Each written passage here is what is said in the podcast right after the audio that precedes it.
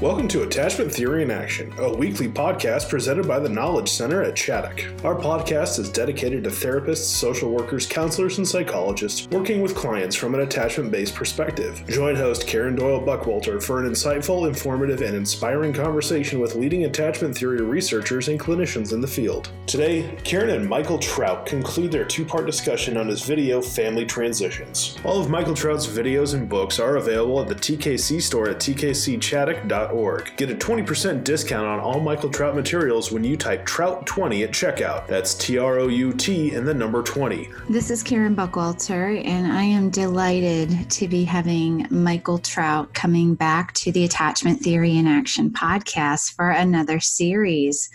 This series will actually be about a variety of resources that he has produced. We're first going to focus on his videos, and uh, then later we will be focusing on some of his books. So I would like to, for listeners who don't know about Michael and his work, share a bit about his background.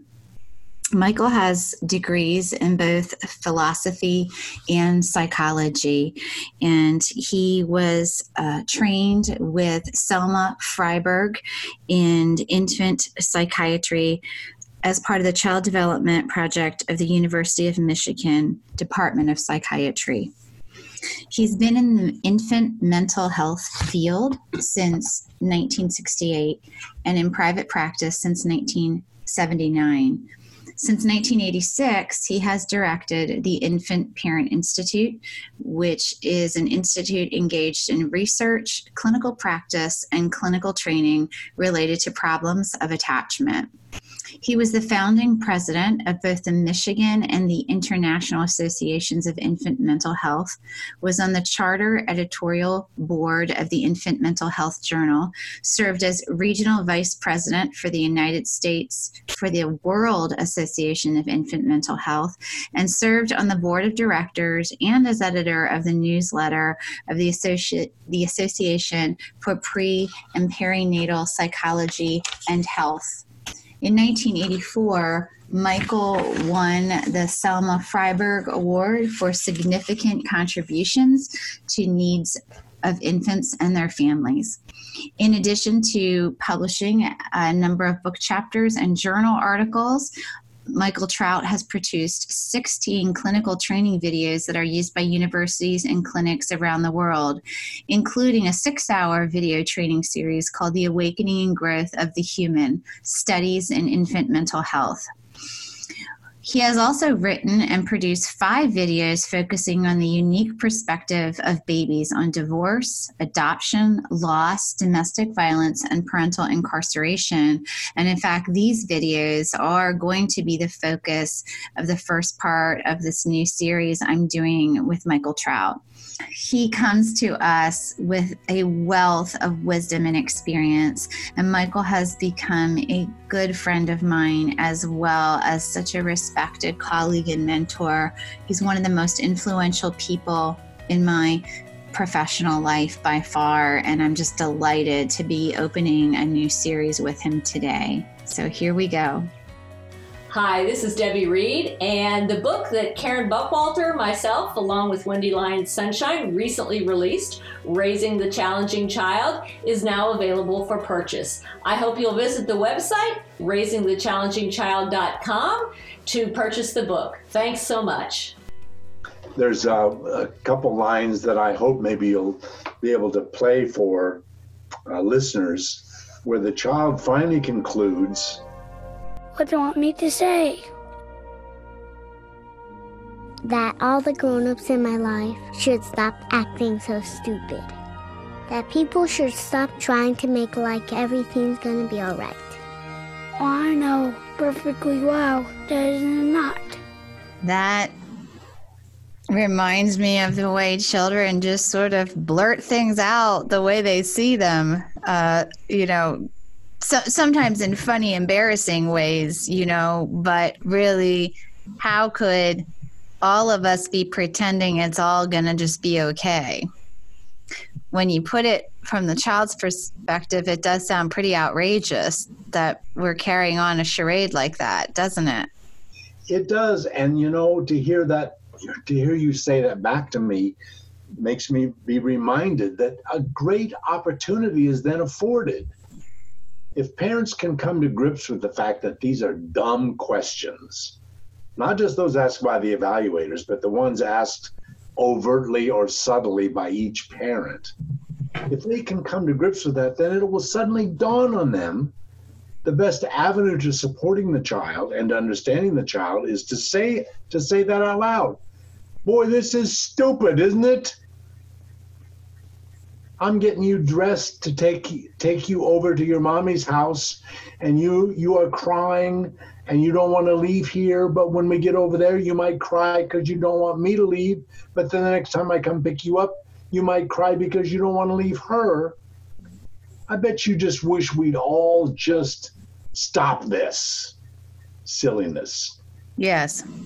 And suddenly we have a moment of empathy and a moment of quiet and a moment of holding. And oddly enough, the child is then fortified to go on with whatever was the next step. Yes.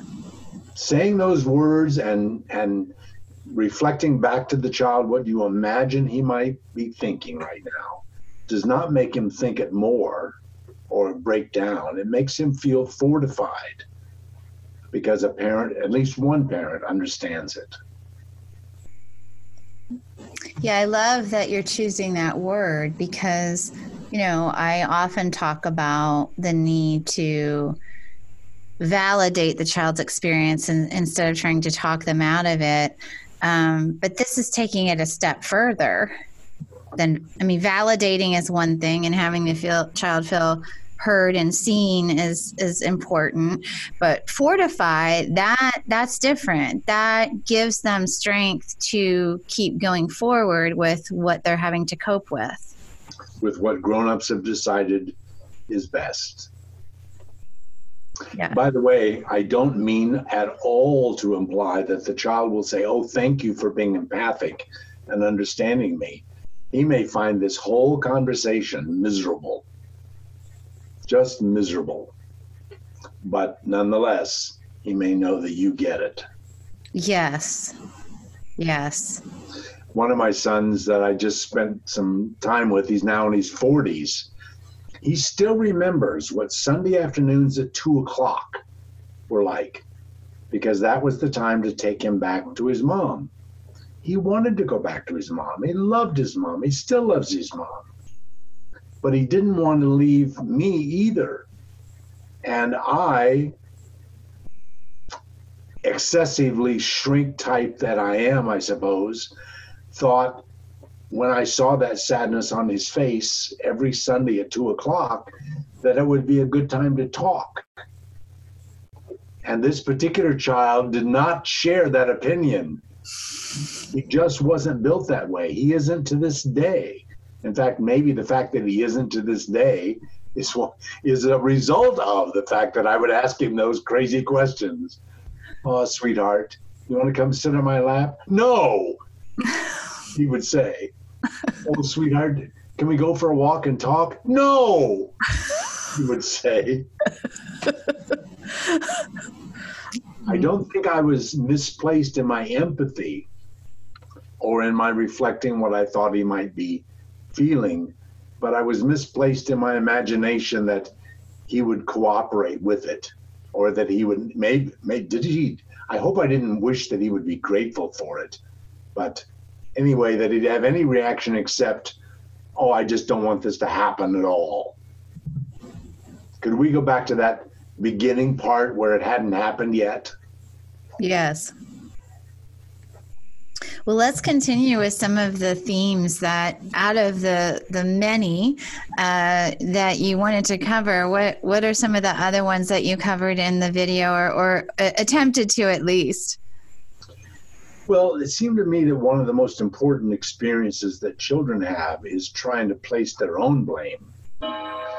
And that that is in the context of parents often blaming each other while secretly blaming themselves. Mm.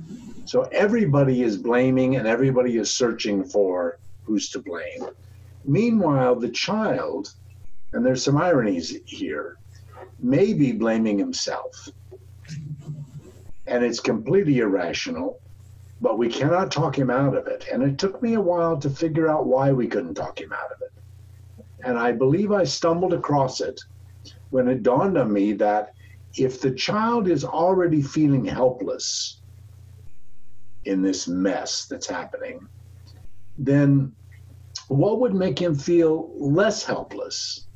Well, there are, it's a pretty short list, but tops on them would be, hey, what if it's my fault? If it's my fault, then all I have to do is figure out that thing I did that made this happen, and then I'll just not do that anymore. Mm-hmm. I'll undo that. And so for for grown-ups, therapists, or parents to try to talk a child out of it being his or her fault is to take away from them some of their potency. Now, having said that, I'll say, of course, we have to do it anyway, because the child cannot be left with the fantasy that he made this happen. Yes. But parents need to know what they're up against when they're trying to have that conversation, or why they've now said seven times in a row, oh, sweetheart, you didn't make this happen. This is daddy and mommy's problem.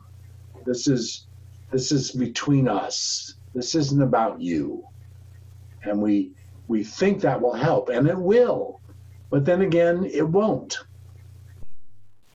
Because there's a certain um, powerlessness, even terror in that, that what you mean, people so important to me can do these unexpected things that that uh, are so upsetting, or that mean I can't see them enough as much or enough, or I can't be with them enough. So it's a really difficult thing for the child to face, that this, pro- hey, this prospect's out there, this can happen, and it's not to do with you, um, which infers you can't do anything to stop it either. And that the whole world is just random. You can just be dinking along, riding your tricycle, and boom, the world collapses. I'll hope, I hope that you'll include a, Um, the voice of, the, of what one child that I remembered very well, who developed this particular fantasy. She said, the other day I made a terrible mess, trying to fix you some Ovaltine, because I thought that would make you less nervous. And then you would be nicer to my mom when she came over to get me. It's completely out of the blue, and I was startled when she told me that she had told her mom, mom that, or or was it the mom that told me that she said that? Anyway, I learned about it from one of them. And and it's it's it's silly, I guess, but it's exactly how the child was formulating an answer to the question, what can I do about this? Well, I can make her that Ovaltine. Mm-hmm. Oh, it just shows such a a feeling of the child needing some kind of feeling of efficacy, or I can do something, or I can help something, or I can make something better. So going on, I picked uh, a couple of examples trying to demonstrate the ways in which this thing will rear its head for the mother and father during the divorce period and after. And I again used an example from uh, work with children. The child uh, says, didn't you even wonder how, didn't you ever wonder how it was that I started barfing whenever we had hot dogs? Which I really like, but which reminded me of two summers ago, before the divorce, when we went camping all together as a family and laughed a lot and ate about a million hot dogs together. So my point was only to to help parents develop a mind that would allow them to wonder, wait a minute, I just made my kid hot dogs. I thought it would be his favorite dinner, why is he throwing up and telling me he hates hot dogs and always hated hot dogs, and why didn't I know that? And mom never gives me hot dogs because she knows I hate hot dogs. How can a parent piece all that together? Well, you piece it together the same way you piece other things together when your first priority is to have an open heart to your child's experience. And if you do, you might remember that camping trip, and you might wonder what it means to the child to hold a memory of eating hot dogs in a context that he yearns for so much, everybody being together and not being mad. It's so sad. Yeah. I tell a story about one little girl who remembered hearing her mom and dad fight about laundry. And the, the argument began evidently with mom saying she was sick and tired of her life. Everything about her life sucked. And didn't the father understand what it was like for her to do about one hundred loads of laundry every week and trying to keep up with the kids?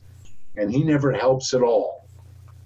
And the child held on to that memory of that pre-divorce argument, so that during the divorce, this child kept uh, came up with this fantasy that she would save up to buy her mom a new washing machine.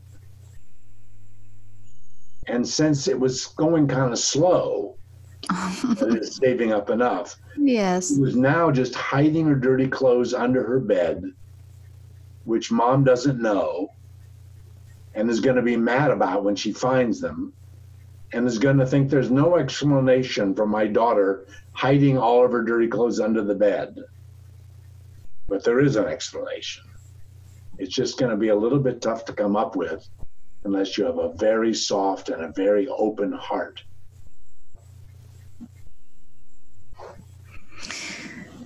These little people are so ingenious, really. If, if we can, as you're saying, open our hearts, open our minds, and I think be able to tolerate our own pain that gets exacerbated by hearing about the child's pain.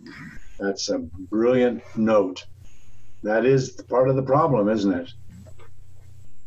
Because we say we are empathic. We say we do understand what our children feel. And the fact that we don't, that we kind of are lousy at it at moments like this, uh, is not because we're stupid or mean.